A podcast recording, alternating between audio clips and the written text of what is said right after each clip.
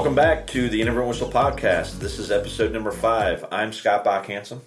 And I'm Adam Brick, and let me apologize for my midwinter cough. And as many of you know, we are not a high tech operation, and so we do not have a cough button. So please bear with us. So, Adam, we're, we're right in the middle of the season here. We're at the heart of district play. A lot of the teams already know each other. There's a lot of rivalries that'll happen, and I think what we end up finding, and, and one of the things that I've seen lately is uh, I, have had a chance to go out and watch some more games recently, and especially on video. Uh, you know, I'm out for a little bit with an injury, so it's freed up some of my time. And I, I just look at some of the things that, that I think we could do better, and I don't know what you've seen out there, but I, I really um, thought maybe we could focus today's show on just some of the dumb things we do, and, and especially game management stuff.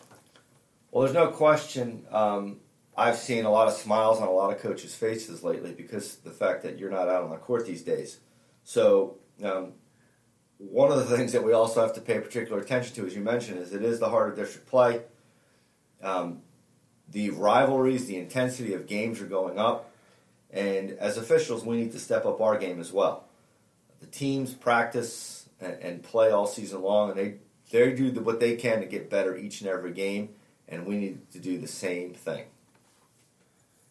Yeah, so I, I, I wrote down a couple things, you know, just some ideas.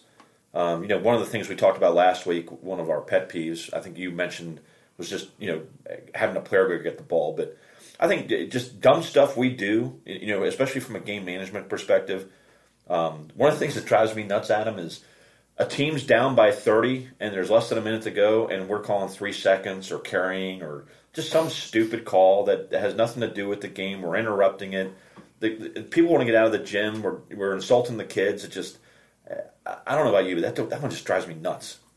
Oh, I, I completely agree with you, Scott. One of the things that we need to do a better job of is situational awareness during games. The, the, the 32 minutes of a high school basketball game are not 75 different plays that we referee in a box there, however many plays there are, built upon each other. And so we have to take it in the context of the game from the time we walk out to start the game to the time the final buzzer goes off. And so, yes, in a, in a blowout game, are we going to pass on the travel that happens, you know, 25 feet from the basket that really doesn't have an effect and we don't put air in the whistle? Yes. Um, but that doesn't mean that when the substitutes are in the game, we have to referee just as hard because those kids are getting an opportunity to play, and so we need to continue to call the fouls and protect the kids and do what's right for the game. Nothing will irritate a coach more who is losing by 25 and that we appear to not be hustling. We have to hustle more in a blowout than we do in a two point game. You know, and you, and you bring up communication with coaches and just some of the interactions that we have with, with coaches, I think we can learn a lot from you know, I, I, think there's opportunities for us uh, to be better at this across the board. Now, listen, I, I, understand not everybody enjoys communicating. Not everybody's a great communicator. You know, sometimes it's not even you know having to say anything. It's just acknowledgement that they've they've been heard. But you know, I've seen some things, uh, and I've heard, and I've received some information and, and emails, and you know, we we got to stop doing things like telling coaches to shut up or shut the f up, which we had in an instant recently. We, we need to really just focus on you know positive communication. I understand that sometimes it's hard to communicate in the heat of the moment, um, but we've got to stay above a certain level of, of expectation. And I think that there's a lot of times where we get challenged and we immediately go into defense mode. Um, we start, well, that's not my call, that's not my area.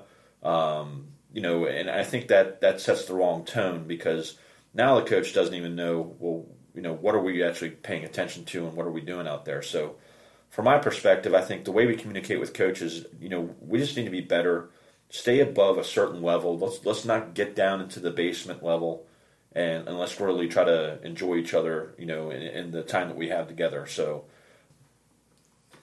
yeah, Scott, I agree with that completely. Um, one of the things that I think will help crews is to understand that we work as a crew, whether it's two of us or three of us on the court, and the crew chief or the referee on the crew uh, needs to take a leadership role when it comes to particularly those situations where we have miscommunications or need to communicate in a better way with coaches and the scores table. Uh, if you're the leader on a crew or one of the leaders on a crew, step up um, and quite honestly act like a leader. Make sure that we bring our common sense to the court. Um, again, coaches, as you said, coaches aren't looking for dialogue all the time. They're just looking for the acknowledgement that we've heard what they had to say. And again, each of us has our own different levels of tolerance. If a coach begins to cross the line or gets close to the line, then warn him or her. Do it in a professional manner and don't embarrass them. There's no need to make a big show of it, but let them know.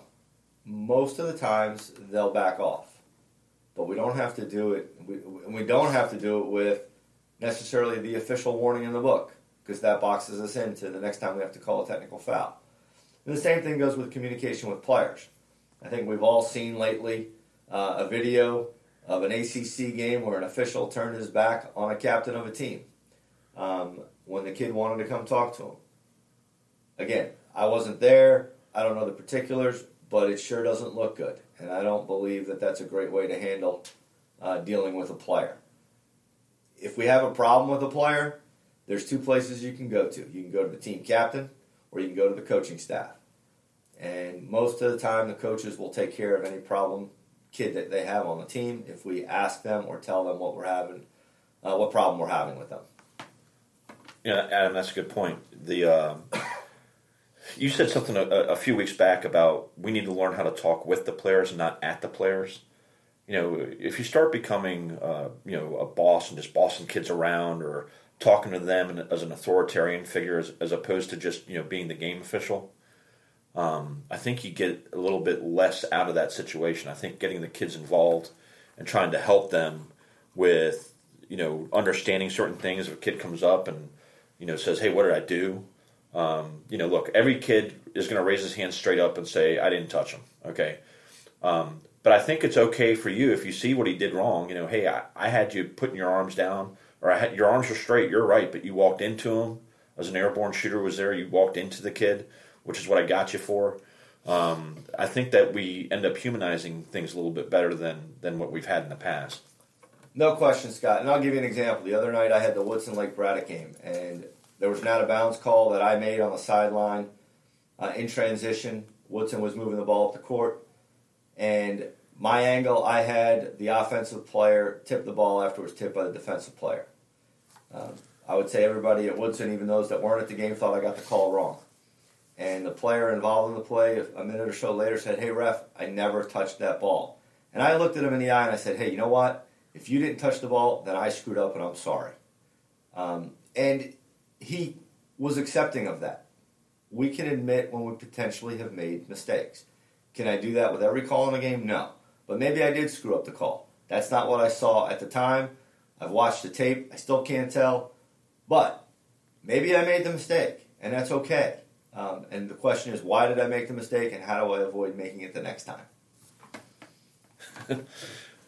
I just can't believe you admitted that you made a mistake. Um, but you know, it happens. It happens, and I think you know, Adam, that's the right way to handle things, and and it's it's it's important. You know, if we can just, I guess we'll just close this loop with thinking that you know, how would you act if it, you know, if you were in a different setting? You know, just because you have stripes on doesn't necessarily mean that you have to, you know, treat the coaches or the kids anything any differently. And you know, a lot of times you're going to get more out of it uh, by the way that you you talk to them. You can get them on your side, and you'll you'll find that you'll be in a much better situation uh, when we go from there. So.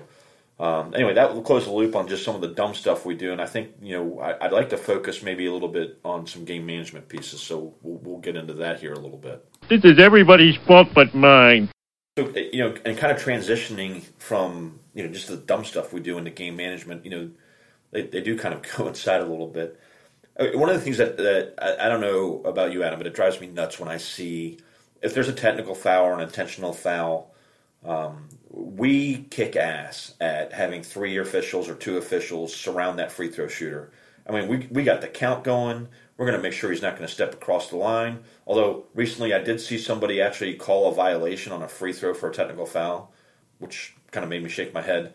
Uh, I, and I, I just I, just wonder, especially in a situation if you if you've got uh, you know maybe some dead ball contact or some taunting happening, and there's nobody with the players, and and I can't believe that we would we would lose our focus so much to be uh, having three guys surround this one guy with eight guys in the backcourt with nobody paying attention to him.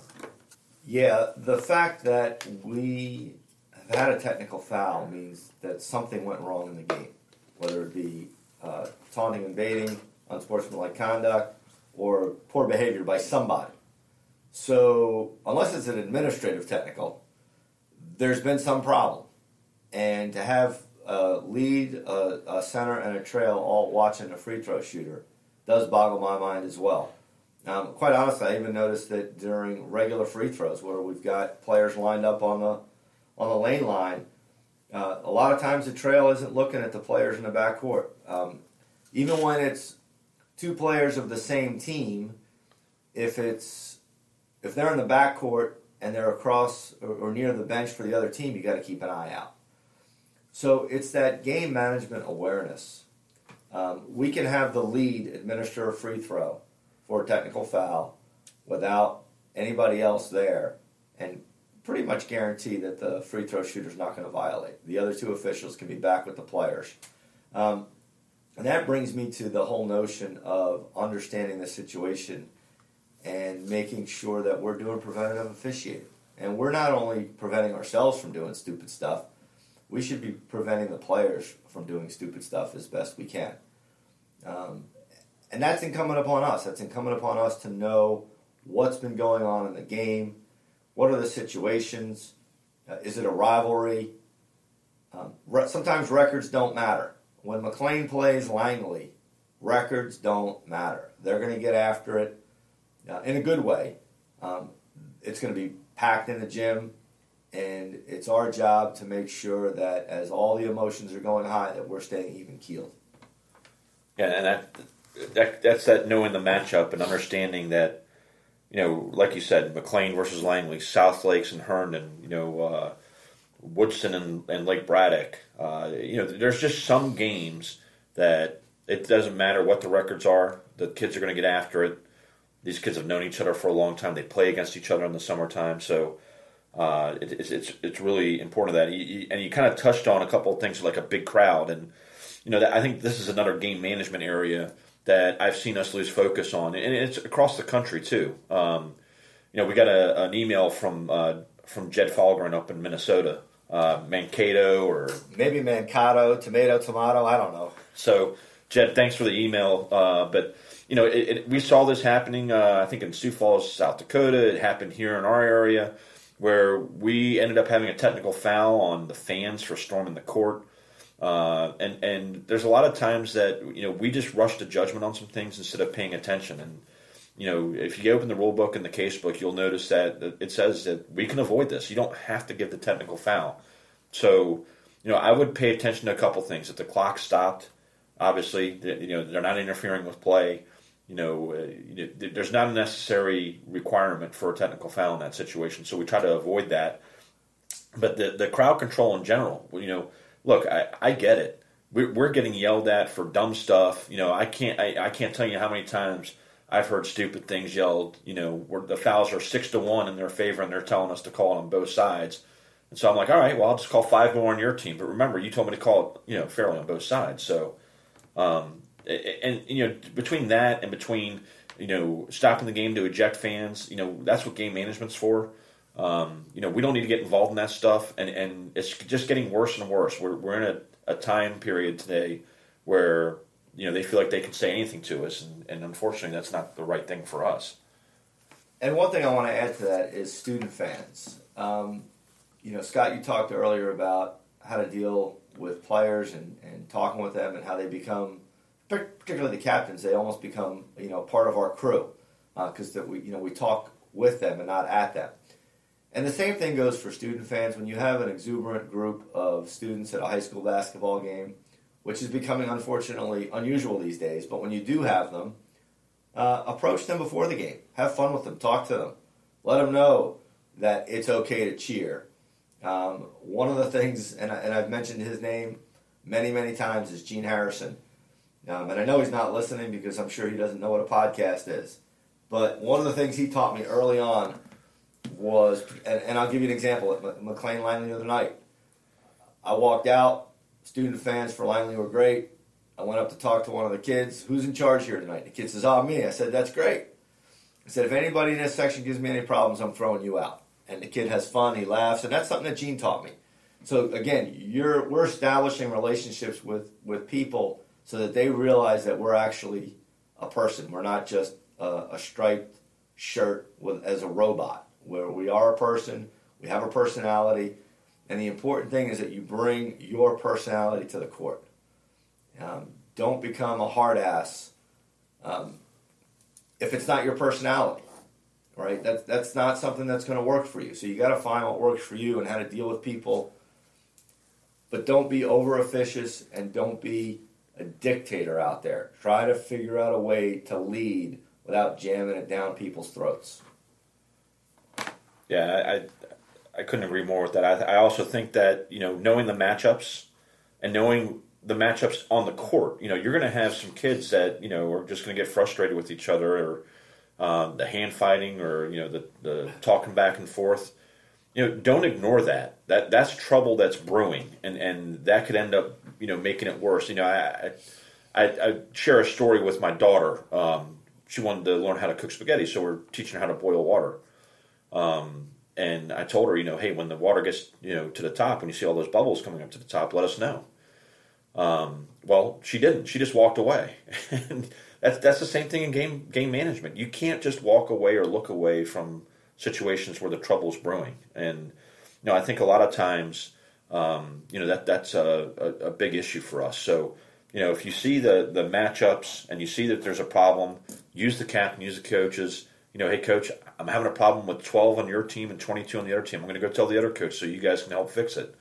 You know, just use that game management skill of communication with the coaches to, to really prevent some of these things from happening. So um, I saw something the other day, Adam. I, I thought, um, you know, we don't listen to our partners enough.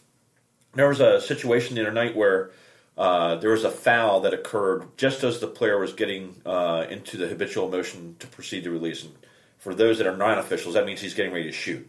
So as he's gathering the ball to go up to shoot, I'm glad you explained that because I had no idea what the hell you were talking about. well, you know what a habitual means, but um, as far as the you know gathering to shoot, and then there was a, a pushing foul against the defensive team on another player, and uh, two of the three officials uh, said, you know, hey, we, we need to count this basket because the basket did go, and the one official said no, and wouldn't even listen to him, just went and reported it, and I think that there are some times where you know we can be so focused on what we think is right that we should be able to take the information, and and, and a lot of times we're not taking that information. Uh, you know, even if it's better for the game. Yeah, Scott, that leads me into uh, an even broader topic of trusting your partners. Um, you've had me watch a lot of tape lately, and one of the things I've noticed is officials who are reaching well out of their area on plays they have no right even looking at, and they're getting them wrong. Trust your partners, Stay in your primary. Know when you need to go out of your primary for a quote unquote crew saver call. If not, trust your partners. When we don't trust our partners, we start guessing and we start making calls that are wrong or don't fit into the consistency of the game. And so we have to make sure that we understand what we're calling from the time the ball goes up to the time the game ends. And again, the young kids today call it cataloging.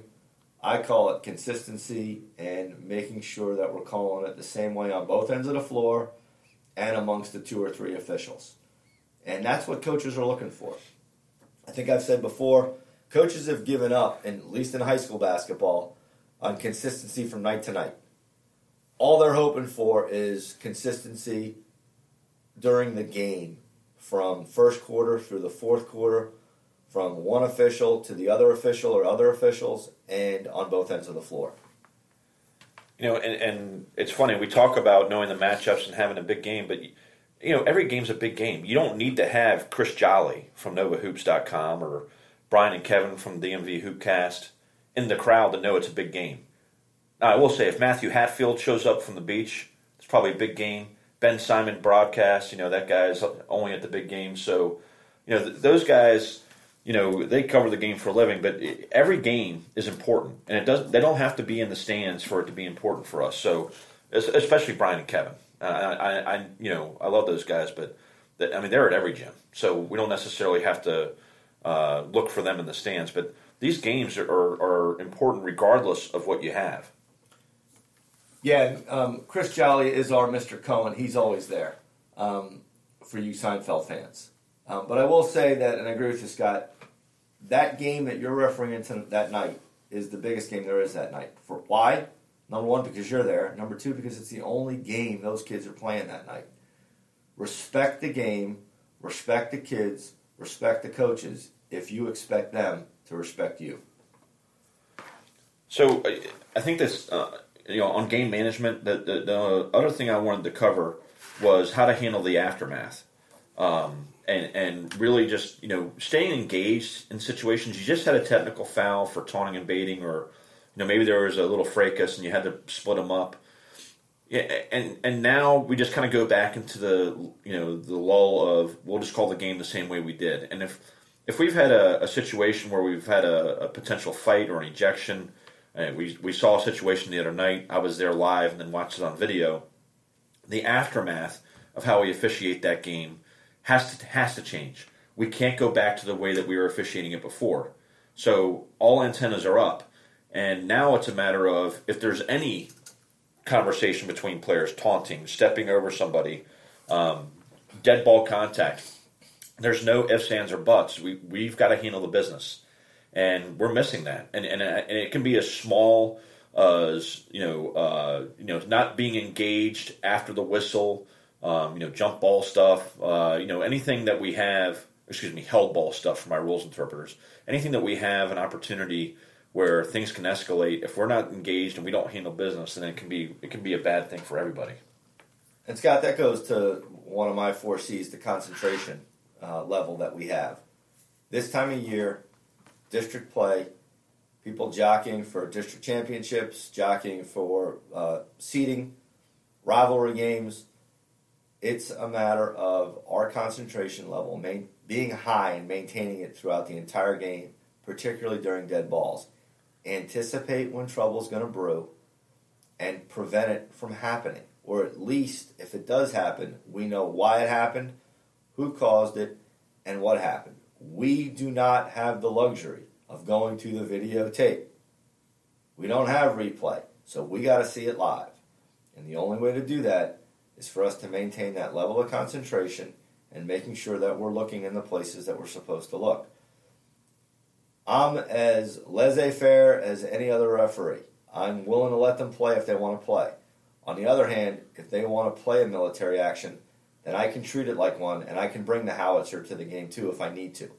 And so, as Scott was saying, if tensions escalate, and we do have particularly a taunting and baiting technical foul, then our level of intensity has to increase and our level of tolerance has to decrease. We've got to get every little nook and cranny of that game. I had no idea you could speak French. Laissez faire. I, I had to look that one up, but uh, Oui, oui, monsieur. before before we uh, get into the mailbag, I, I, I do want to say that I, am I'm, I'm quite uh, uh, taken aback by the number of people that have downloaded our podcast, and one of the things we get to see is where they came from. So we, we've got people in states all across the country. I found it interesting. We have people in Australia as well as Jamaica that have listened to our podcast. So the, the first thing I want to say is, first of all, thank you, and, and I appreciate you guys at least for nothing else, finding us somewhat entertaining and maybe provide some information that, that can help you. Um, but secondly, especially for uh, our friends in Jamaica and Australia, if, if you want us to do a live show, we're open to it. We're willing to travel, um, and we'll, we can have you on as our guest that week. We're just going to need some sponsorship uh, support for us to get there. Not necessarily get back, just to get there. Yeah. Well, maybe Brian and Kevin. I mean, those guys make good enough money with their podcast. They can probably help us out. So, um, you know, the, the last thing, uh, you know, uh, on this, uh, you know, this this area, this area that we're focusing on is is you know, Adam talked about just staying focused and keeping uh, engaged, especially as stuff escalates. Um, I'd really like for us to you know, when you're watching game video, um, don't just watch it to try to make yourself better. Let's let's watch it to see, um, or make your you know prove your calls right. Let's let's do it with the notion of how can we get better on it. So, um, with that, I think it's time to get in the mailbag. You've got mail. I got mail! Yay! I got mail! Yay! All right, so it's mailbag time, and uh, first of all, if you'd like to send us an email, you can send it to us at brickandbach at gmail.com. That's B R I C K A N D B A C H at gmail.com. Or you can find us on Twitter, uh, we, the Inadvertent Whistle Podcast. You can find us for the, the at symbol INADV underscore whistle. So the Inadvertent Whistle, you just type in Inadvertent Whistle, you'll be able to find us. And so, Adam, I think uh, you got an email from somebody in Ohio, I believe. We do. We have an email from Nick Pagisco from Ohio. He's a basketball official. And his question revolves around what do I do when I have an inexperienced clock operator who is having trouble, particularly with the keeping the time correct during the game? Geez, I think we can help him on this one. Well, I hope we can. So, Nick, thanks for the uh, email. One of the most important things that we need to do, regardless of whether our clock operator is is working well or not working well at night, is always be glancing at the clock when the ball is inbounded to make sure it starts, and every time we put air in the whistle to make sure it stops. At the end of the day, that's our job.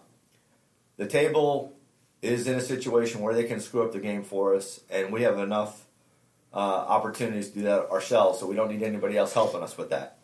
And so, us knowing the clock, the score, the arrow, that's incumbent upon us to know those things so that we don't have those mistakes. I can tell you this I honestly couldn't tell you how to fix a correctable error. I don't know. The only way I know how to fix them is to make sure I don't have them. And so, we're not going to put the ball in play if I think we're anywhere near the bonus and I know we've had problems at the table. We're going to check before we do anything to make sure we're still at six and that we're not at seven.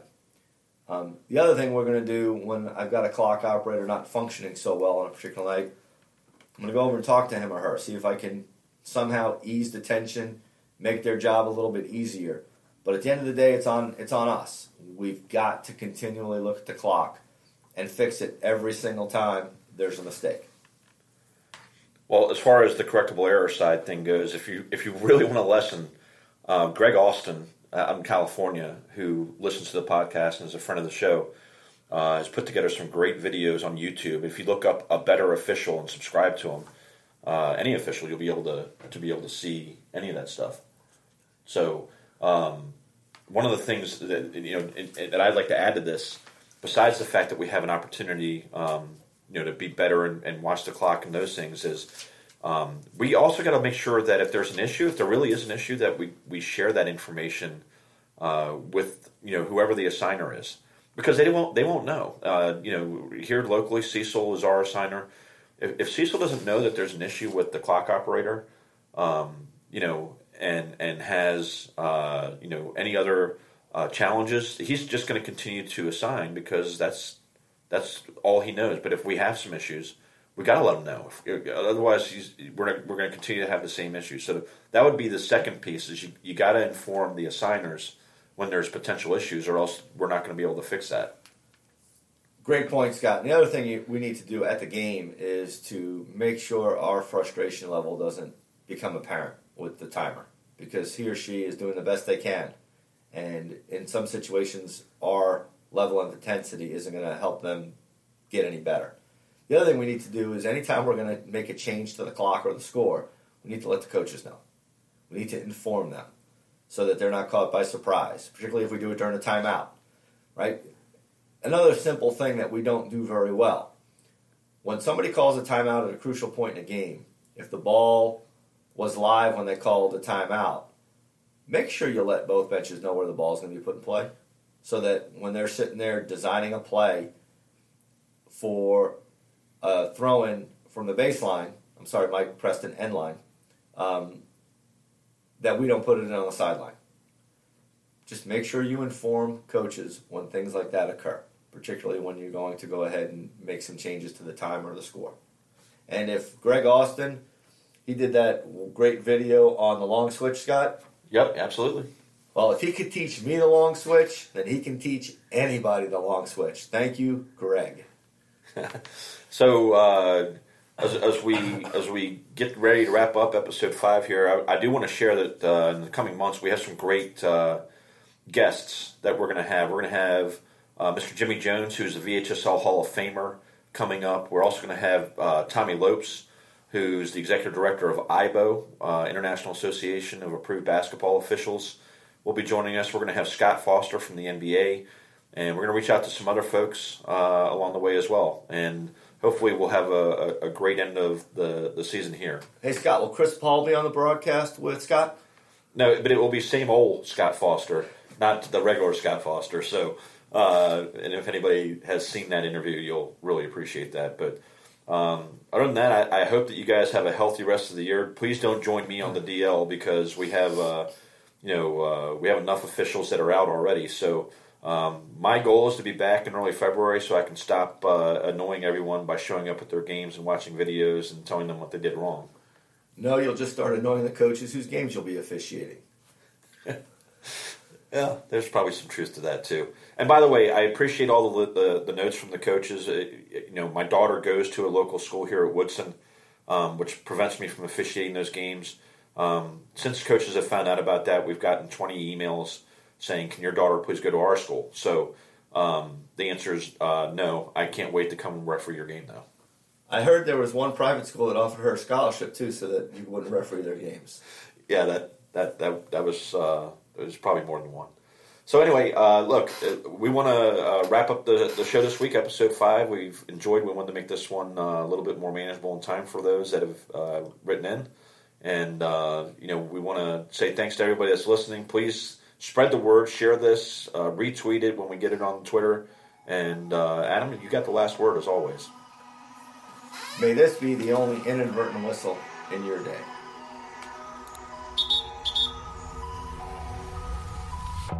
crashing, hit a wall.